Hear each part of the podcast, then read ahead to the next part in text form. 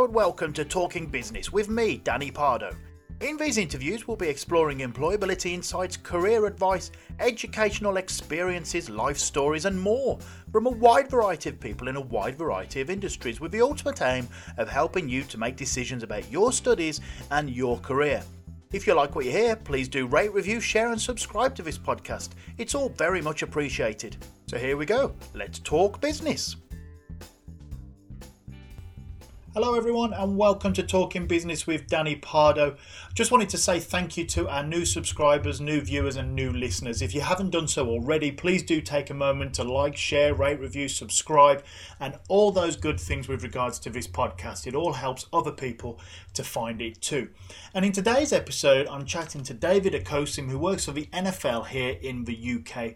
And we're going to be talking about the work he does with regards to social media and equality, diversity and inclusion at his organisation. So here we go. Let's talk business with David. Hello everyone and welcome to Talking Business with me, Danny Pardo. We are chatting with David today. Hello David, how are you doing? Hi Danny, I am all good. Super, super. Well, thank you very much for joining me. Really, really appreciate it. We are talking all things kind of N F L, social media, equality, diversity, and inclusion on this episode here, because that's a little bit about what you do. No too many spoilers there. But before we go too far, um, I suppose we need to find out who you are. So, David, who are you? I have never been asked this question before, Danny. That is a hard, hard, that's a hard question to answer. Um, First of all, I am David. Uh, I would say I'm a career-wise, I'm a, probably a content specialist.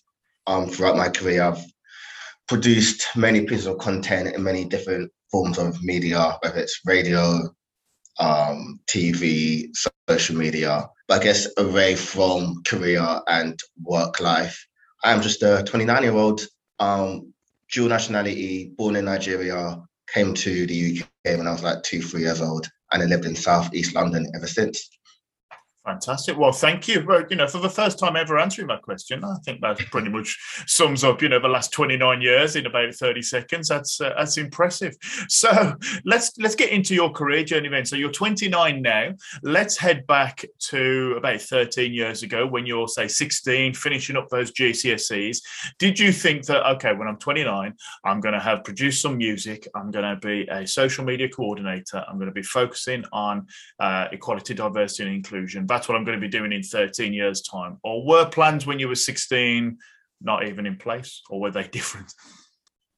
I certainly did not expect to be to have done all those things, but I did have a very clear career plan. And probably from since I was probably twelve, thirteen years old, I always wanted to get into journalism. That was my thing. And I wanted to be in the media in some form and particularly do sports journalism. So yeah, from the age of probably thirteen to twenty, that was my clear career goal. That was what I knew I wanted to do. So I was quite lucky in a sense that because I had a clear plan of what I wanted to do, things like work experience, things like A-levels to take, degrees to take, then what to do at university outside my degree, I kind of already knew because I'll be researching those things again when I was in year nine, ten, eleven.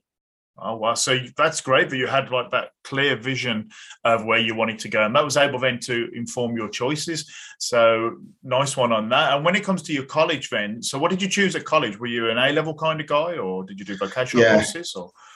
Yeah, so in college, I did English, politics, geography, and Italian.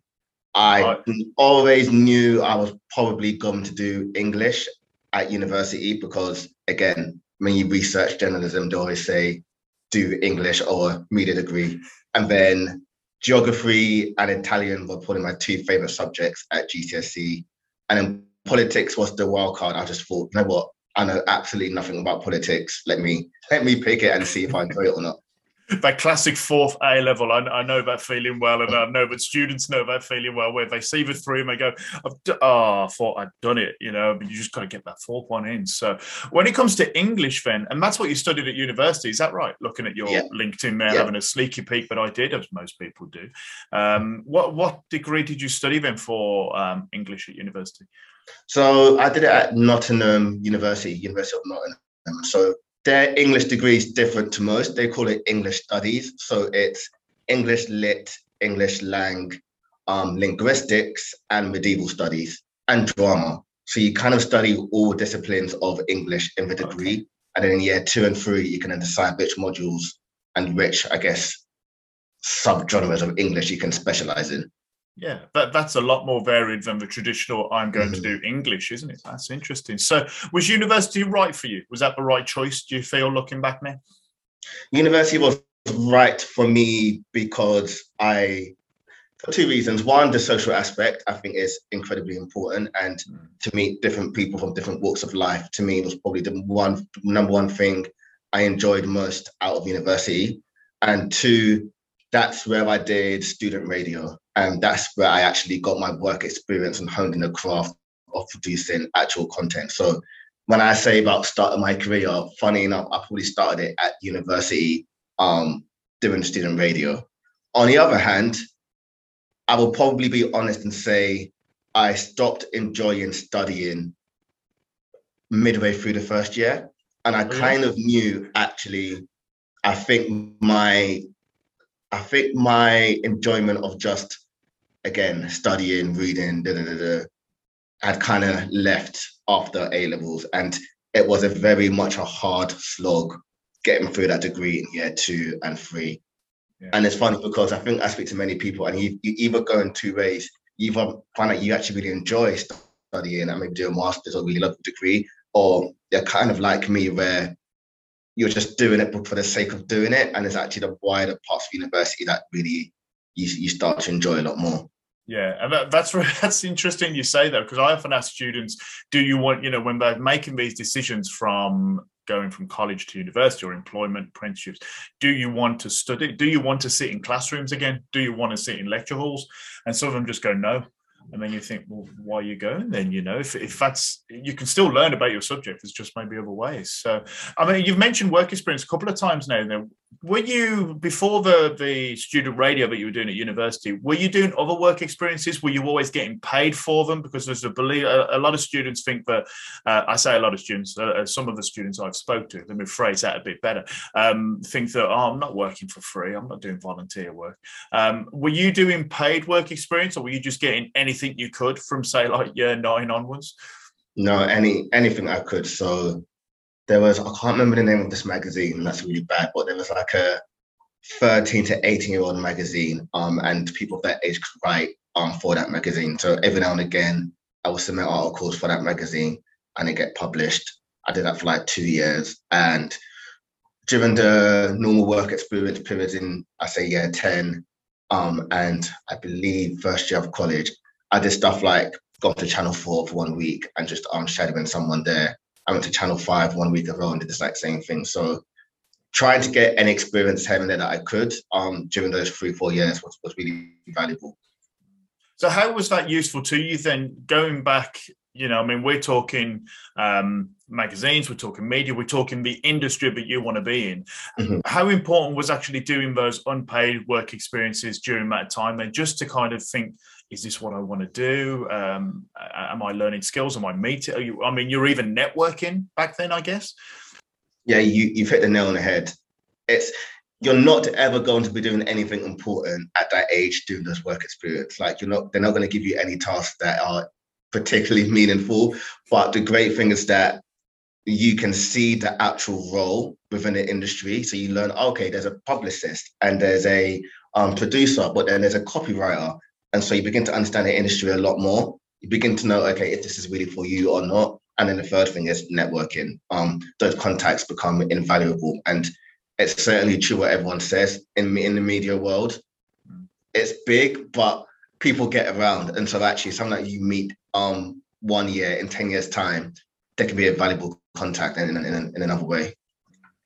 Uh, I, I kind of goes back to what we were saying before we went on air, wasn't it? But uh, I've spoke to Jay and Kat from Imagine Insights. I mean, you know those as well. And before you know it, you're in this little kind of circle of people, aren't you? So let's get into your work then for the N F L. Um, social media coordinator, is that right? Have I got that yeah. job title right? Yeah. Yeah. Um, do you have a team, if you don't mind me asking? Yeah, so there's a social media team of around three, four of us. Yeah. Uh, me... I'm a digital and social media manager and head of social, head of content for N F L U K. Right. And another freelancer as well during the regular season. So, right. yeah, team of four. It used to be just a team of two, and that team has grown the last three, four years. And yeah. I guess the, our main aim is to grow our audience in the U K. Yeah. And we oversee the N F L U K social channels. So that is N F L U K, Instagram, Twitter, and also contribute towards the N F L Global Facebook channel. Yeah, and I think it's just starting to become obvious to quite a few students I speak to that you can actually work in social media. You know, you you, look, you would look at the N F L or a lot of businesses and think, oh, somebody's just getting paid there to sit there and type messages and take a nice picture or, or anything like that. And you're talking about a proper coordinated team of people who have to really carefully think about what you put out there. Um, I mean, as that team grows then and what you've been looking at, the importance of social media then, if we talk about kind of Gen Z for sixteen to sixteen to twenty-six or twenty-five year olds, um, how important then is your role in social media with regards to that, and you and the team there? How important is what you're doing to um, uh, kind of keep the current fans, attract new fans, and grow that business? How important are you and your team? And I, I mean, I guess I play quite an important role in specifically trying to reach that eighteen to twenty-four year old audience, and we know that Gen Z are mobile first, and so when they want to find out new things, they go on social digital channels. So if we're to really grow our audience amongst that demographic, we need to be in those spaces.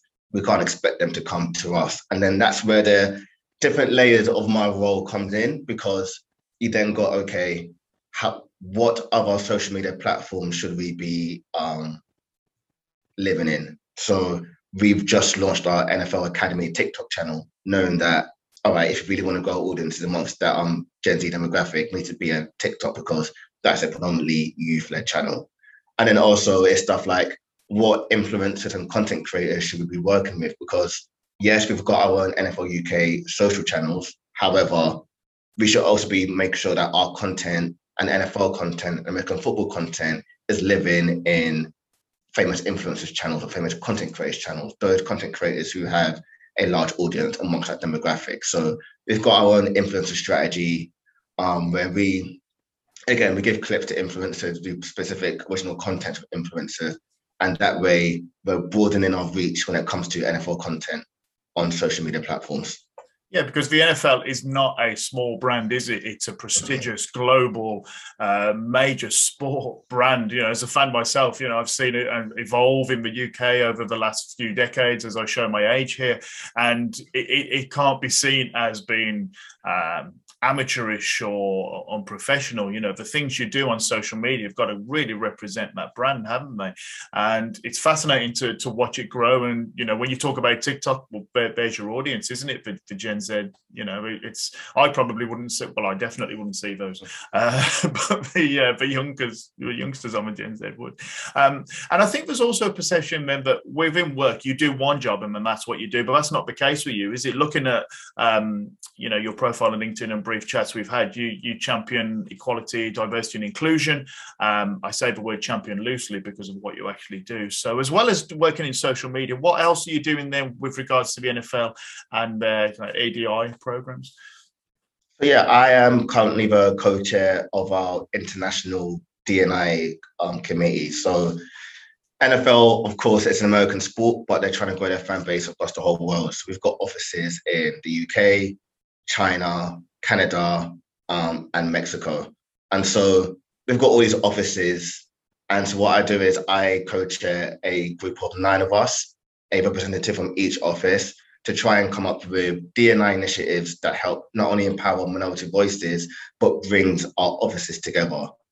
I think the word D and I gets branded about a lot, but D and I means different things for different people, for different companies. And so when you think about having a global company like the N F L, that's where the inclusion aspect comes really important, because sometimes we can be quite disconnected with what happens in New York. So we're doing initiatives that make sure that, again, if you are a worker in Mexico, you are getting the same benefits, you're learning the same things as someone in New York um, will be getting. And then on the other side, the diversity aspect of it, the sports industry is not great for diversity when it comes to both gender and ethnic minorities. So we try to create more initiatives that um, diversifies our talent pipeline. So that is particular internships um, where we try and onboard uh, diverse groups. That could be competitions and hackathons with universities to try and show them the different careers in the sports industry. So very much D and I across all our international markets is really important. And again, it's trying to connect all our markets together, but also trying to diversify our talent pipelines. Yeah, the inclusion thing that you mentioned there, that's really interesting, because obviously you, you, you are a global business, but again, just being a global business is something that's bandied about a lot, especially with remote working and things nowadays, and, and having that connection between employees across the world and working towards that common goal and sharing the same values is is not easy, is it? It's It can be very not challenging. At all. Not yeah. at all. And it's because, like, again, in China, what diversity is is completely to what diversity is in the U K and Canada. So it's trying to understand the uh, cultures within each market and try to then to have not only initiatives that we can all collaborate on, but also initiatives that work for specifically China or specifically Mexico, those more homo- homogenous countries. Yeah. And if you don't mind me asking a big question about this here, then why are you doing that? Can't you just do your normal job and like earn some money and go home? You know, why why would you take on the extra responsibility of of doing something like that? Danny, that is a very, very good question. Yeah. I guess because this might sound really cliche, but it's the right thing to do. And in order for this industry, and I say this industry, I mean both media and sports, in order for us to really grow, we need to empower minority voices. And that in itself should be as important as your day job. Because again, if we're not empowering minority voices, then we are we are the, the root of the problem. And it's really important that we all take our own onus and responsibilities to try and empower minorities, empower minority voices to champion others. Because if we don't do it, who else is going to do it? We can't sit here and complain about, oh, why is there only one female or no um, minorities in our boardrooms? Well, if we start doing the work now, then that, that will come better. If we become more of a diverse unit, have more diverse staff members, um, showcase more diversity, that will only better the industry, both sports industry and media industry. So yes, it's a lot of work and it's a lot of voluntary work. However, the work that we're doing right now will only better the sport industry and media industry going forward. Yeah, and, and that's what you're all about, isn't it? Bettering that industry for the people inside it, for the people outside of it, and really representing all the different people and cultures that you're, one, trying to attract as customers, but two, as staff members, and, and give back to communities and things as well. Have you have you had any kind of major challenges with regards to that, or, or, or should I say, are you seeing many things in the media where you think, well, we really need to keep doing this, or um, any kind of problems or sticking points? And, and what are you seeing maybe other organisations do as well? When it comes to major sticking points, it's just, I guess there's two things. It's making sure that whatever we do, we get buy-in from senior leadership, because you're not going to make much change unless senior leaders are on board. And that's where we're quite lucky with the N F L, that actually a lot of our senior leaders have been championing the work that we are doing. I think just in general and across the sports industry, it's making sure that you might get on social media, oh, why are you posting about this? Or you might get people saying, why are you taking a knee? It's making sure you don't let those voices dictate your actions, because they're just a loud minority. And you might get criticism for doing a post about L G B T Q plus community. However, you must know that that's still the right thing to do. Um, unfortunately, from what I've been seeing, and I, I can't give you a reason why this is, you do get sometimes within the sports fan base a bit more backlash when you post more about diversity things, especially when you compare it to, let's say, music or entertainment. Um, it seems like sports fans are a lot more slower to get on board with these things than other industries, which is a shame, but it's just, so it's that internal thing of knowing, okay, you might get backlash for posting about this, but it's not that it's the right thing to do. And again, you might get a very vocal minority, but it's going to be thousands of people who will be watching your content, seeing your content, and be like, you know what, that's great. I want to learn more about that sport because they champion A B C, et cetera. I think that's the biggest challenge, just making sure that no matter what comes at your way via social media, just know that it's the right thing to do and keep championing it. Yeah, and the vocal minority really is amplified, isn't it, with social media? It, it only mm-hmm. takes a few, um, literally a few people, then all of a sudden ten thousand retweets later, and it's a major news headline, isn't it? And, and exactly. that's been that's fascinating to watch as as, as a fan myself um, of American football more than, say, English football and events this year. But certainly you can you can see it kind of start to build, can't you, about vocal minority? And you think that can't be everyone. Surely not everyone's thinking like that. And and it's not cliche, you know. You you said the right thing to do um, for the students. If they're constantly told that, maybe, and then they hear people like you saying, "Go, oh, maybe it is the right thing to do." Then you know, and, it, and it resonates a bit more, doesn't it? With them, well, hopefully it will do. And uh, thank you for sharing those ideas. So, I mean, flying back then into social media, I think a lot of people think that social media is is very um easy to put out there and certainly cheap. I know when we've done marketing campaigns and and things like that in class, social media is always one that students choose, and then they go, oh, because it's free. And I'm, I'm going to guess you're not working voluntarily, but I don't know how that would pay your rent um there in London or your train ticket this morning. So what why is there this perception then that social media is is free and easy? But you've got a team of people getting paid to do it. I mean, where, where, how does that link up? Because it's easily accessible. So, Danny, you can jump on Twitter, post a tweet, or you can jump on Instagram, post a picture, or do a TikTok video, and it can take you one minute to do. And so to some, some on the other side, it's like, oh, if you work in social media, all you're doing is posting a tweet here and there, or posting a picture on Instagram. That's easy. That's an easy role. However, when you start to delve into it a lot more, it's things like, okay, what is the strategy of this social channel? Who are you trying to reach? Who's the demographic you're trying to reach? Okay, once you know that, what to, what's your content? You then got to create assets, create graphics, create videos. And then you go to Photoshop and the skills of learning Photoshop and the skills of video editing in Premiere Pro or Audacity or et cetera. Then once you create the content, it's all right, what's the copy? Copywriting is one of the hardest things to ever master in this industry. And I tell that to everyone, having a tone of voice in your social channel is so important, but getting that tone of voice right is very difficult as well. Um, because on social kind of media, like, you've got, sorry, social media, you've got a very short space, haven't you? You've got, you're dealing with very short attention spans, mm-hmm. and you've got a very short space to, to write anything. And mm-hmm. also you're representing a massive global brand in what, one hundred words, fifty words maybe, you know? Exactly, and it's competition. Like, you are competing for attention in a very busy timeline. So people scrolling, scrolling, scrolling, scrolling. If we don't get their attention, they're gonna keep scrolling. And so it's, how are you going to articulate yourself and write that copy where you get people's attention, yet it's still on brand, yet it's still accompanied with great assets. And that whole total package, it's very difficult to get right and can be quite, quite time consuming. And then that's just one post. So then you've got to then fill out a schedule for the whole week and then the whole month.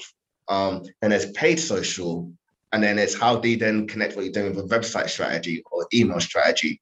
I think that's the, that is pretty much the social and digital ecosystem. Yeah. Uh, so it might seem quite easy, but actually when you take a step back and analyze the whole ecosystem, there's a lot that goes into it. Yeah, and then you throw into that as well that you've got the London Games returning and you've got tens of thousands of, of people, well, more than that actually, um, who want tickets, who want information, and you're trying to kind of liaise with all those. So I, I can't even imagine how, you know, what, what's the kind of pressures and deadlines and things you're working to at the moment as we, as we get back to um, like London Games? Yeah, so to anyone listening, me and Danny agreed to do this at eight a m on a Wednesday morning. And Danny doesn't know this, but the reason why I said that is because at ten o'clock, our tickets, our general sale for the London Games are going live. So all the teams coming in early today to brace ourselves and get ready for that ticket, ticket general sale. You said brace yourselves now. I mean, what's it going to be like down there? Uh, it, this is the most chaotic day in the N F L U K calendar um, because we have around forty to fifty thousand people in the U K all going on one website all at the same time. And if you've ever bought a ticket to a festival or concert, whatever, you know that that is a recipe for not disaster, but chaos. Yes. And so if people are going to struggle to get on, they're going to get the red ring of death. They're going to just complain. And then when they do that, they go to their, our social channels and vent. So for a few days in the year, I become a customer service assistant on our social media channels. So the main aim of our team today is to um, look at all I mentioned and help anyone who's struggling to get onto the website and buy tickets. So again, it's that whole thing of, all right, on one day you could be creating copy, another day you could be going on a shoot and recording a video for the London Games. But like a day like today, I then got to be a customer service assistant and then um, react to everyone's issues that they're having um, going on and buying their tickets. It's like me working in Sainsbury's back again, just having been very polite, been very patient. It's going to be a long day, but again, it's it's one of the many different hats you got to wear when you're working in social media. Exactly. Yeah, none of this nine to five, same day, uh, every day is the same day for you over there, is it? Good grief, that's going to be a form. I, I feel, I don't know if I feel uh, elated that you gave time up for me then to chat, or uh, kind of awful that I'm taking up your morning. I mean, you're going to need some coffee and things in a minute. Um, so um, a couple of quick questions then as we roll towards kind of a thirty minute mark here. So what's next for the N F L in terms of like their social media and their, their radio? I mean, social media, you mentioned getting into TikTok for the N F L Academy. Um, what, what's coming next? Do you have many things in the pipeline, or are you growing with as as markets and products come out? Or? Yes, I'll say we're growing our ecosystem in two ways. We're going to be more present in more platforms. So I mentioned TikTok. We're going to be doing a lot more on YouTube and Twitch as well. So again, YouTube is not a youth-led platform, but there's a lot of young demographics, young demographics in on YouTube. So we're going to try to do a lot more there. We're going to try to work with a lot more content creators on Twitch, and again, just broaden Our, our reach across different platforms. And then on the other side to that, we're going to try and do a lot more internationally. So we're going to be having our games in Germany next year. So it's doing more on our German channels. Um, we're going to be launching stuff like N F L Africa soon as well. So there's a lot of different territories that we're going to be um, doing a lot more in in the future. And there's a lot more platforms going to be a lot more in the future. So basically growing in any possible, in any and every possible way. Brilliant. Um, N F L Africa are not two terms that I've heard kind of put together very often. That sounds really exciting. So, I mean, we're, you're already global, and now you're going even further um, and, and offering that product and service to a much wider range. That's that's really exciting. Can't wait to see what you come up with for that then. Um, and for yourself then, I mean, what's next for you? I mean, obviously discounting the next few hours and you, you know, sleeping well tonight, I have no doubt. Um, what, what's next for you um, with regards to the N F L uh, internally there, or you're, you're producing your record? Do you, do you have a record label or something, or did you used to? Yes, yes I do. So on, on the side, I also have a record label where we release garage, grime, bass music. So yeah, um, that kind of stemmed from my university days, just being a lover of all forms of bass music, again, whether it's drum and bass, garage, jungle, et cetera. And then me and my friend just thought, you know what, let's not, let's try and have our own label. So on the side, with whatever free time I do have, I'm also working, working on that. But I think career-wise, career-wise, probably much of the same. So maybe doing a lot more stuff with um, content creators, a lot more stuff with brand, a lot more partnerships. I think doing a lot more of that stuff, but also I'm really keen on forging a career where I help create content that empowers minority voices. I think that is what I'm really passionate about, and it's working with different brands, different talent, different content creators to create that content um, that empowers minority voices. And that can be within sports, gaming, entertainment, music, or an intersection of all four. Yeah. That's a very noble career path, and, and thank you for doing it, you know, to make to make a difference to a lot of people, and a lot of my students who will be watching this, and other students uh, in the audience as well, thinking, wow, you know, change is coming, and they, they get to be a part of it as well because of people like you trailblazing the way through it. And uh, your, your record label as well sounds really exciting, and uh, I, I don't know how you're fitting in all of that, uh, but, you know, well done to you for doing it. Um, and I'm just going to throw one last question at you about you. If, if that's all right, we're going to, um, I haven't told you this one, although if you watch my interview with Anthony, you already know what's coming. But hey, I'm going to do it anyway. So uh, going back to seventeen, eighteen-year-olds, um, when you were that age, uh, David, and if you could give yourself a bit of advice that you wish you took on, listened to, and carried through as a mantra, um, what would that advice have been for eighteen-year-old David? Do what you enjoy. And I, and I go back to my university time, and I did English because I thought it was what I needed to do to get into journalism. However, if I did what I enjoyed, I would not have chosen English at that stage. Um, you might think, oh, I have to do this career because my parents think that's right for me, or I want to make this amount of money, so I want to do this career, or I think this is a career that people will respect, so I'm going to do that. No, just do what you enjoy. And if you do what you enjoy, you will enjoy the journey a lot more. And so that is the number one thing. Do what you enjoy at every point of your life. Because it goes quick. The twenties go quick. And in my, I'm in my last year in my twenties, and I tell you, these last nine years have flown by. So yeah, always do what you enjoy, because you would get more enjoyment out of it, and you would get more out of it. Yeah, and it is it is quite a journey, isn't it? This career and this social life and things that we go on, and, and finding the right balances between them. And again, it's it's not cliche once you hear enough people say it. You know, that, that's absolutely brilliant to hear. And thank you for that advice, and thank you for everything else. You know, taking the time to chat on this ridiculously busy day for you, I really do appreciate it.